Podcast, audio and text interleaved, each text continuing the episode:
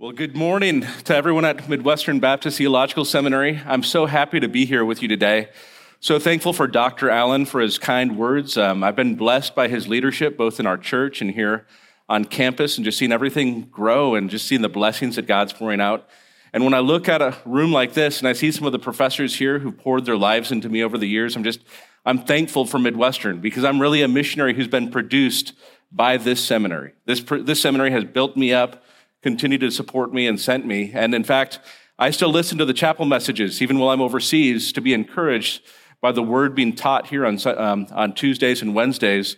And I've found that to be a, a great, um, a, a, great place to build up my soul. Today, I want to I wanna start just by talking about Dr. Allen's missions moonshot. In uh, January of 2023, uh, if you've not heard this Dr. Allen announced that Midwestern Baptist Theological Seminary intends to produce 100 missionaries per year. People who are on the field for more than two years, 100 per year, that this seminary wants to become the sort of seminary that can send that quantity and quality of missionaries that will make a great impact in the whole world. And when I look at what God is doing at Midwestern, I'm thankful for how this seminary continues to grow in its mission's heart and sending more and more people. The Fusion program that has been a blessing uh, to the nations over the years, but now many, many more master's students and other students here who are preparing to be missionaries. And it stirs my heart and it fills me with joy to see so many students here with such a heart for the nations. So today, I'm going to be talking about an application mostly for those of you who have it in your heart that one day you may be a missionary, that God might be stirring your hearts to, to go to the nations. And, the, and the, the application is this that to become a missionary, what you really need to do is continuously take your next step of faith.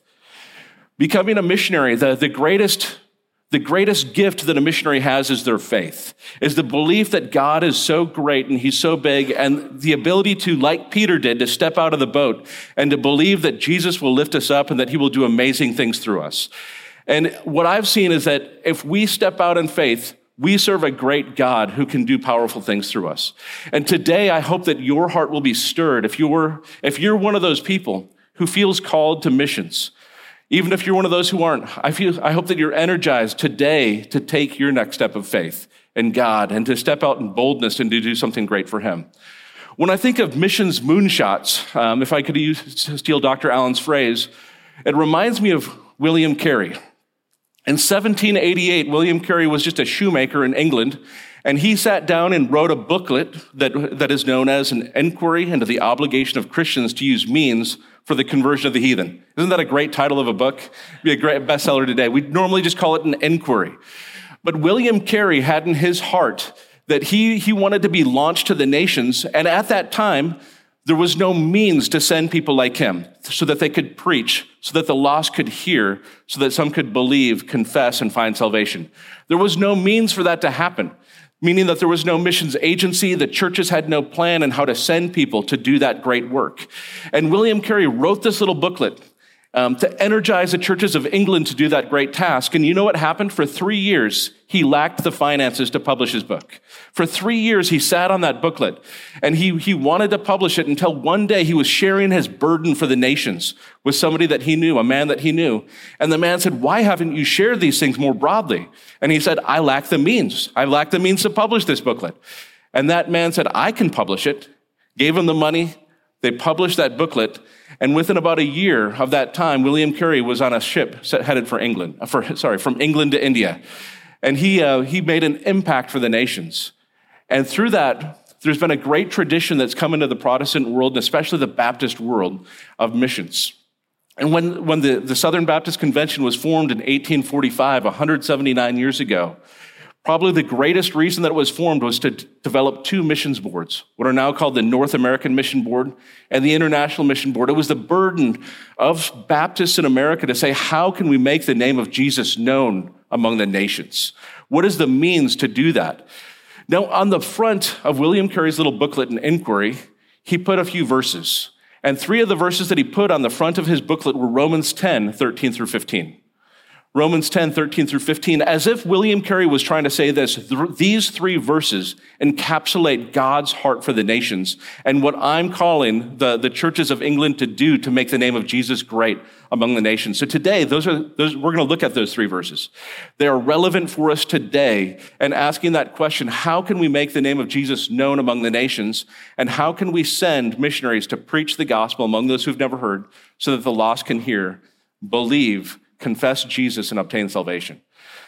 Before we get into the text, I want to back up just for a moment and talk about a few things. First, my wife and I, we serve among the Muslims of South Asia. And when we think of the Muslims of South Asia, you might not think of Muslims in South Asia as being where the Muslim world is.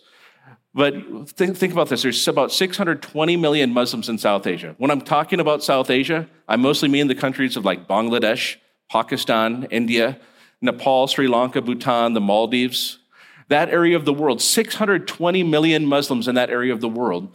And in, if we look throughout Great Commission history, the Muslims of South Asia have been greatly neglected. Far more missionaries have gone to Muslims in the Middle East or Central Asia or to Africa, but the Muslims have often been neglected in the distribution of the gospel of South Asia. And we, we, we have a burden to see more and more missionaries raised up to bring the gospel to that part of the world. Many of you today are asking, where are the greatest needs in the world? And I would, I would submit to you that the Muslims of South Asia continue to be the greatest need in the world for sending missionaries. And among all those countries, I contend that right now the greatest, the country where we have the greatest need is Bangladesh. And if you're asking the question, where does God want to send me? I would ask you to pray, God, would you send me to Bangladesh to make your name great among the, the Bangla speaking Muslims of that area of the world? And you have a great teacher here at the seminary um, in the person of Dr. Joe who can train you in how to go to that people group. And there's a need. There's a need in that part of the world. And if you're wondering, where, where can I go to proclaim Jesus where he hasn't been named? That's a place to go. Now, as we get into the book of Romans, I want to back up for a moment and just talk about how I approach the word as a missionary. I had a great struggle when I was uh, doing, starting my doctoral studies here at Midwestern about whether I would become a PhD in New Testament or whether I would get a DMin in missiology. Those are, those are vastly different degrees, right? I love, I love the, the Word. I love the New Testament. And really, my heart was to ask this question how do we bridge those worlds between Greek and New Testament studies and all that? How do we bridge that world with the world of missiology? How do we bring those together? And that was a burden that I had during seminary. And I remember reading a book by Eckhard Schnabel called Paul the Missionary. And in the introduction of that book, he, he described a, a model that has become instruction, instructional to me. He said that really when we're trying to take New Testament studies to practical ministry, there's a series of four steps that we need to take. And I'm, again, just quoting straight from him. And he, he said that these four steps are first, we need to do an analytical biblical theology of every, one, every text of the New Testament. What he meant is we need to dig into every passage of scripture. We need to understand what is the missiology of the book, book of Romans? What is the missiology of the book of Galatians? What is the missiology of the book of John? And dig into each book and, and go deep in those. The second thing we need to do is synthesize those, a, synthet- sorry, a synthetic biblical theology of mission. Synthesize what is the Johannine biblical theology of mission? What is the Pauline biblical theology of mission? How do we put Galatians and Romans together? The third task that Schnabel talks about is the hermeneutical task. And what he means by that is how do we bridge the first century to today? What is the, what is the process by which we, we take first century and modern missiology and, and bridge those worlds?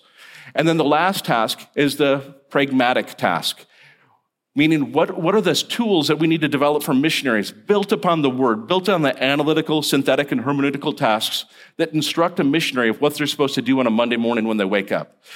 And one of the problems that we've sometimes seen in missiology is that many missionaries don't know how to go back to the analytical and synthetic. They don't have a hermeneutical process by which to bridge those worlds.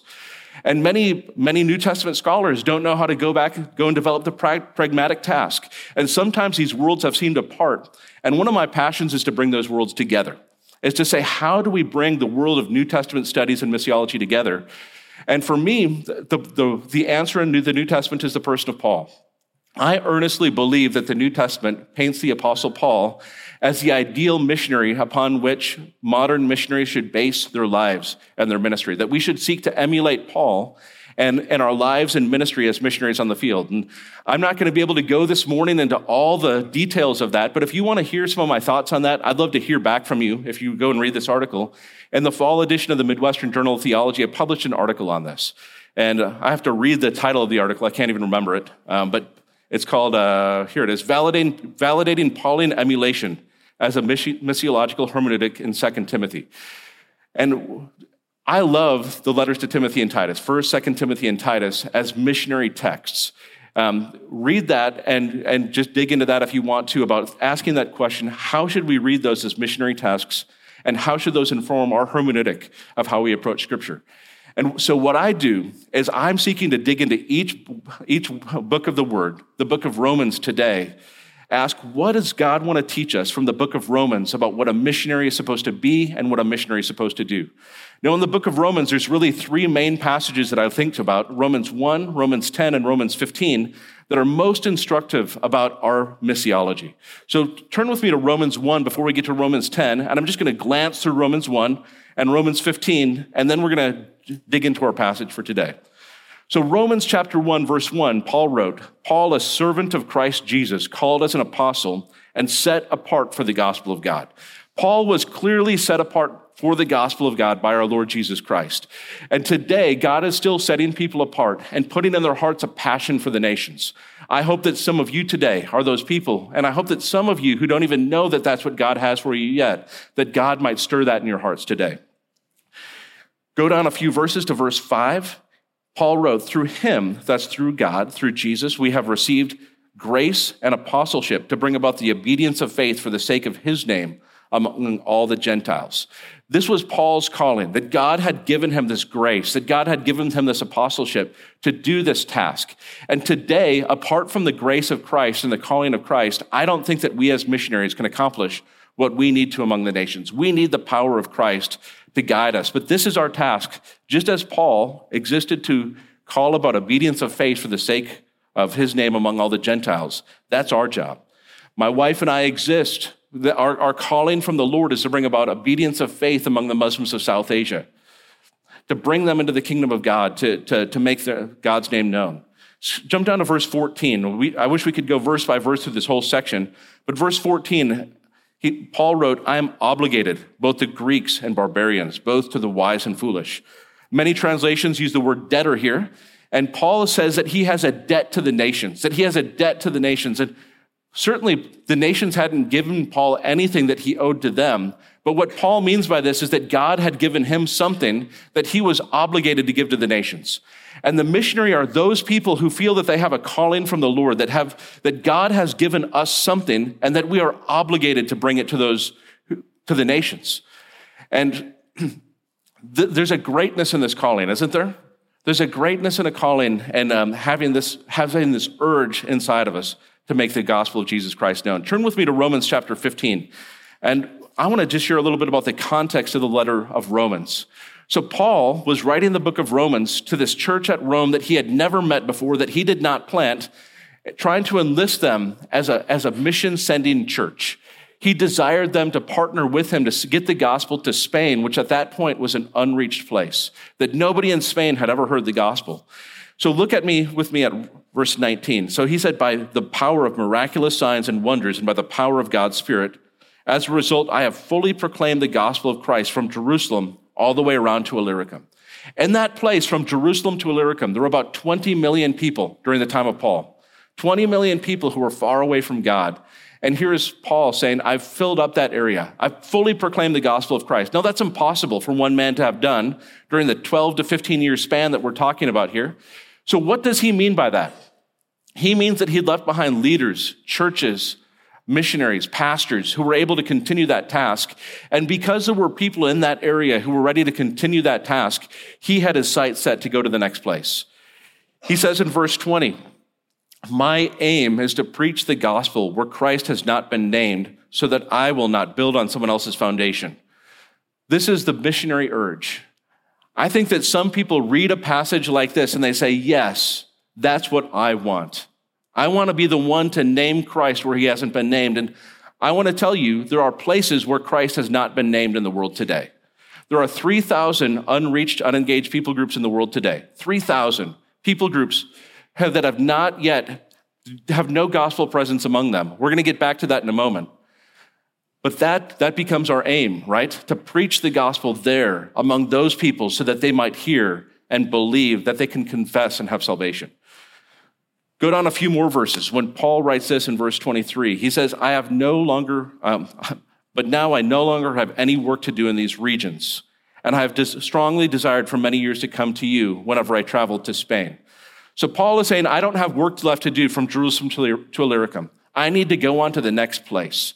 And in Romans chapter 10, the passage we're going to focus on, Paul is focusing on the why of sending, the why of why he's why he wants to be, go on and preach the gospel to that uh, those people who've never heard, and really building his theology of sending to preach so that people can hear, so that some can believe, so that they can confess, and that they can obtain salvation.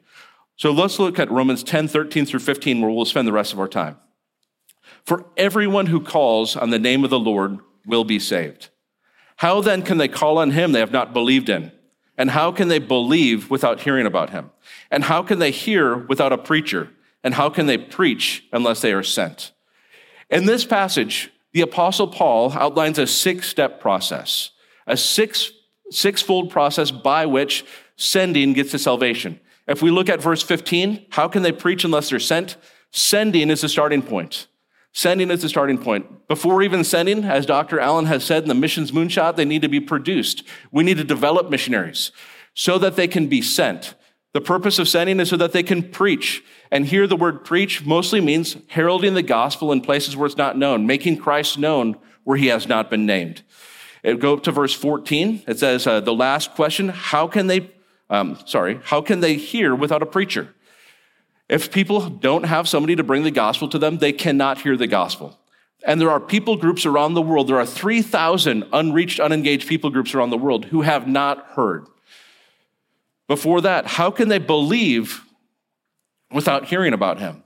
If somebody can't believe, the miracle of God can't happen in their heart where they can believe upon the Lord Jesus Christ. And it asks before that, how can they call on him? They have not believed in. Confessing the Lord Jesus Christ is an important step in our salvation. And it says that whoever calls on the name of the Lord will be saved. As it says just a few verses earlier in verse 9, if you confess with your mouth Jesus is Lord and believe in your heart that God raised him from the dead, you will be saved. So let's talk about this word salvation for a moment and God's desire to bring salvation to the nations. So Revelation chapter 7 verse 9, if there's a verse in scripture that is the, is the verse of the International Mission Board, it's Revelation 7 9. And it says this After this I looked, and behold, there was a great multitude that no one could count from every tongue and tribe and people and nation. They were standing before the throne and before the Lamb, clothed in white with palm branches in their hands, and they were crying, Salvation belongs to our God. That's what the, the great vision at the end. It's going to be better than any Chiefs Super Bowl parade will ever be. That, that, that vision of what God will do is going to be so powerful, and I can't wait to be part of it. A great multitude that no one can count Every kind of people group will be in the kingdom of God, according to this verse. Every tongue and tribe and people and nation. And when, when missionaries have gotten together and missions organizations have gotten together, we have tried to ask, what does it mean, every tongue and tribe and people and nation? Well, the IMB has about the best research department of any missions organization in the world. It's one of the best things about the IMB. What we have broken that down into is that there are 12,111 people groups in the world. 12,111 peoples that need the gospel. When we consider that, the IMB has kind of three tiers that we've broken this down into 12,111 people groups. Of those, 7,259 are considered unreached people groups. 60% of the peoples of the world are in unreached people groups. 60%. That's unacceptable, isn't it? 60% of all that total people group, meaning that they have less than 2% followers of Jesus among that people group. And those are the peoples among whom the IMB struggles to labor, that missionaries should go to, to to proclaim Jesus among these people groups who have very little witness. Even more restrictive than that are unreached, unengaged people groups. These are people groups among whom we cannot identify a single Christian, a church. There's nobody bringing the gospel to them. They have no hope in the world. Nobody's bringing Jesus, and they need a witness. They need a preacher to go so that they can hear. Currently, there's about 3,179 people groups in the world. Think about that. 2,000 years of Great Commission history, and we have over 3,000 people groups that we haven't gotten to yet. One out of every four people groups on the planet has yet to hear the gospel. The IMB exists because that, tr- that, that difficulty is unacceptable. We exist to change that number. And one of the stories I want to share with you today is stories of hope that we are seeing unreached, unengaged people groups have the first believers for the first time. And today I'm, I'm going to be changing the names. Just know that um, I, for the sake of security, I don't want to share all the names, but we've, we've seen just amazing things the last years. Since we've been on the field, um, these last years we've been on the field, we have, um, we've gotten to see colleagues see unreached, unengaged people groups, groups reach for the first time. But one of the most joyful things of our last term was getting to see reports and getting to meet the first believers among over about 20 Muslim people groups that we got to see in the last few years that are their first believers. And one of those I'm going to call the Basharat today. And the Basharat are a people group in South Asia that for 2,000 years had not heard about Jesus. We had them on a list, and my team and I, we were praying for this people group, but we didn't know how to find them. And so we were praying, and this is how God started to bring the Basharat into his kingdom, is that my wife and I knew a young Christian woman who had a young Muslim man who was pursuing her for marriage. And we were telling her, you shouldn't marry a Muslim man. So she said, okay, um, I'm just going to bring him over to your house so you can meet him. And I thought, great, I can scare this young man away. That was my goal in him coming to my house. Um, little did I know that he was from the Basharat and that he had a fairly open heart to the gospel. So we sat down and I began communicating the gospel with this man, and we'll call him Muhammad today. I began sharing with uh, Jesus with Muhammad, and I was amazed to see his heart opened.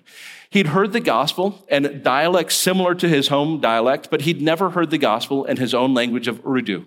He'd never heard the gospel in a language that he could fully understand it.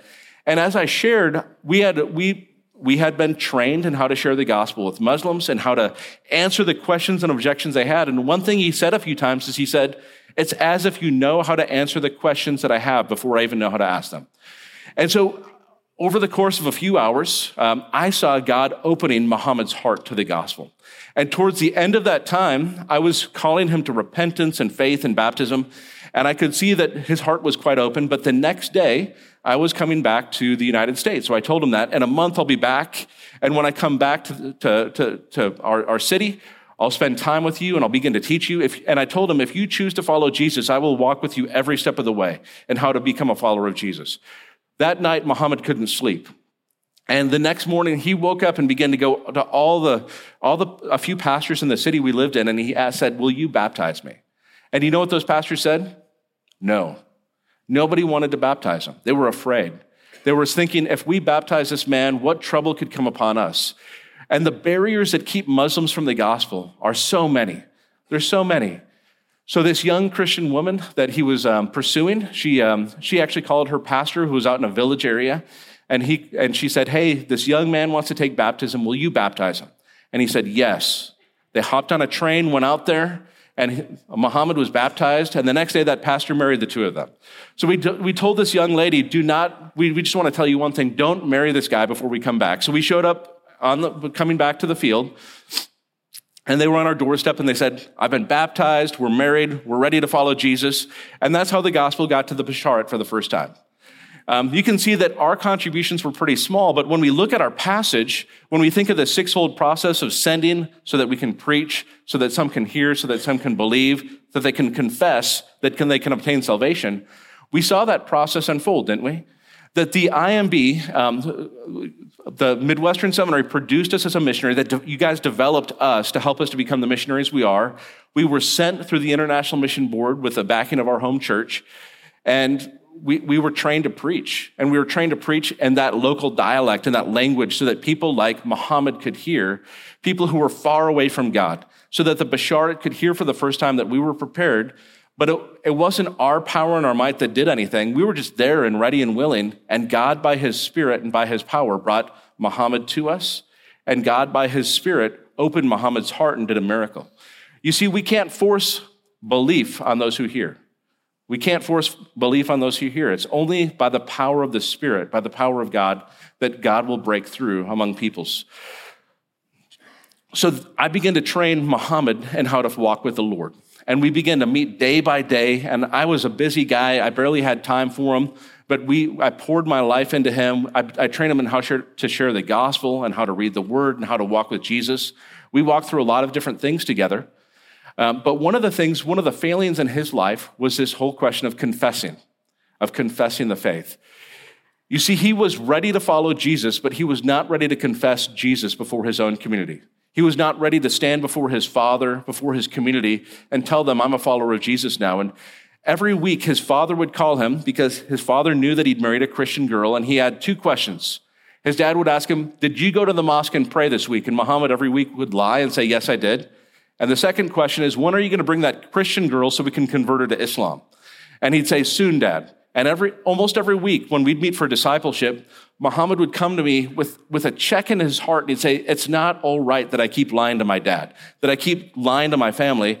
And I, like a, like a good friend, I'd pour the fuel on the fire and I'd usually open up Matthew chapter 10, starting in verse 32. And we'd read this passage and it'd break his heart more.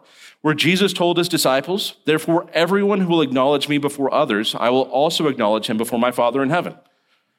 But whoever denies me before others, I will also deny him before my Father in heaven. And I, I would tell him, this is what the Word of God says about this. And he would always wonder, can God forgive me for all the lies that I'm telling to my family? Will God accept me on the day of judgment? And I said, well, the surest thing for you to do is to confess Jesus before your father. And he would often tell me, but you don't understand. If I confess Jesus before my father, what trouble could happen? And when we look at this process that Paul unfolded, there's a reason that belief and confess confessing are separated in that passage. For many Muslim background believers, it's easy to believe in secret, like Nicodemus did, right? Like Nicodemus was secretly a, uh, um, in faith that he was, uh, he was watching things. He was trying to speak up for Jesus every once in a while. But there was something different in Nicodemus's life in, in John chapter 19 when he publicly took the body of Jesus with Joseph of Arimathea and baptized him, and um, I'm sorry, and buried him. I don't know what happened to Nicodemus after that event, but I guarantee you that him going public in his faith changed his life. And in the same way, Muhammad was scared. And Jesus gives instruction about that, starting in verse 34 in Matthew 10. Don't assume that I came to bring peace on the earth. I did not come to bring peace, but a sword. We don't, as followers of Jesus, we don't take up the sword. The sword is brought against us.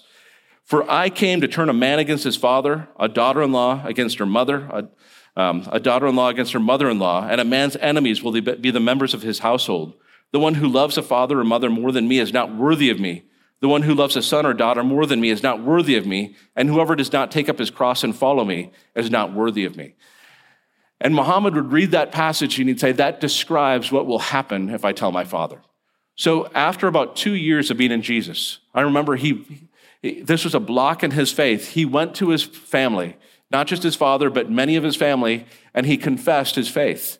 And he stood up to share with them what God had done in his life. And his dad did the only thing that a, a good Muslim man can do. And he stood up, rejected his son in front of his family, said, You're no longer my son. You're an infidel. You're no longer part of us. And mom, Muhammad came back to me a broken man that day, one, a little mad at me, saying, Why did you have me destroy my relationship with my father? Why did you call me to do that? And I told him, I didn't call you to do it. Jesus did. But let's pray and ask for God to do something great. And it wasn't long before um, Muhammad's dad, Shofiq, we'll call him Shofiq today, came around to us and was saying, and, we had an opportunity with him again. You see, the whole family was convinced that Shofiq was demon possessed. And they had brought him to doctors and psychiatrists. They had brought him to um, spiritual leaders, and nobody within the Muslim community could give him any help. So finally, the family said, Well, we don't know what to do with this man. He's constantly filled with rage. He's filled with anger. Let's make him the Christian's problem. And they said, Let's send him to Muhammad's home. So, so Shofiq shows up in Muhammad's home and he crosses the, the threshold of his doorway. And what happened is a great peace, an unnatural peace came over his life. And Shofiq was amazed. And he, um, and Muhammad saw the opportunity, so he sat down and shared the gospel with his dad. And his dad got angry, got up, left the house, and the oppression came back the moment he left. So the family was confused, and they said, The only place that our father can find peace is in the home of the infidel. But they kept sending him back to Muhammad. And because Muhammad was leading a church in his home and baptizing Muslims in his home, and they were worshiping and studying the word in his home, his dad was there to see it all. And it was maybe six months later that um, we got to see Shofiq and Shofiq's wife take baptism, and the number of Basharat who are in the kingdom went from one to three. Well, the kingdom continues to grow in that community. And, and now it's grown to about 10 or 12 who've taken baptism from the Basharat. We anticipate that a, a, number more of the Basharat will come to Christ. But how did it happen? It happened exactly like we see in Romans chapter 10, 13 through 15. God's desire, his plan is to bring salvation to every single one of those 3,000 unreached, unengaged people groups who've never heard about Jesus. But what he needs is he needs people who are sent. And he's looking around. God has chosen not to do this without his church. He's chosen to do this through his people, and he's chosen to use us, right? And he's, he's waiting for the church to be ready to go. And he's waiting for the churches to be ready to send their best. And we need to go so that we can preach the gospel. And when we do that, it is God's job when people hear to do the miracle in their heart, like he did in Muhammad's heart. Now, Muhammad has become a great partner in the faith. And one of the greatest things, it's so, such a joy to watch him go into villages where we see Muslim seekers. And, and when they, they say, they tell uh, other people, well, you guys don't understand. You're not from a Muslim background. You don't understand the trouble that we will face if we, if we confess Jesus as Muslims. And then Muhammad shows up and he shares his story. And that has been a breakthrough in the hearts of many Muslim seekers throughout South Asia to help them see an example of a brother who's gone before them. All right, so what are we supposed to do today with this message? What do I what am I asking you guys to do? Really, here's here's what I'm asking. I'm asking you guys to consider what is the next best step of faith that God is calling me to to become the one who's ready to be sent. When my wife and I were seminary students, we half of our learning was in the seminary classroom and half of our learning was out on the streets of Kansas City, of going and taking bold steps of faith. My wife and I quit our corporate jobs so that we could, um, we could move into the hood, first of Westport and then the northeast part of Kansas City, to work among difficult to reach people groups.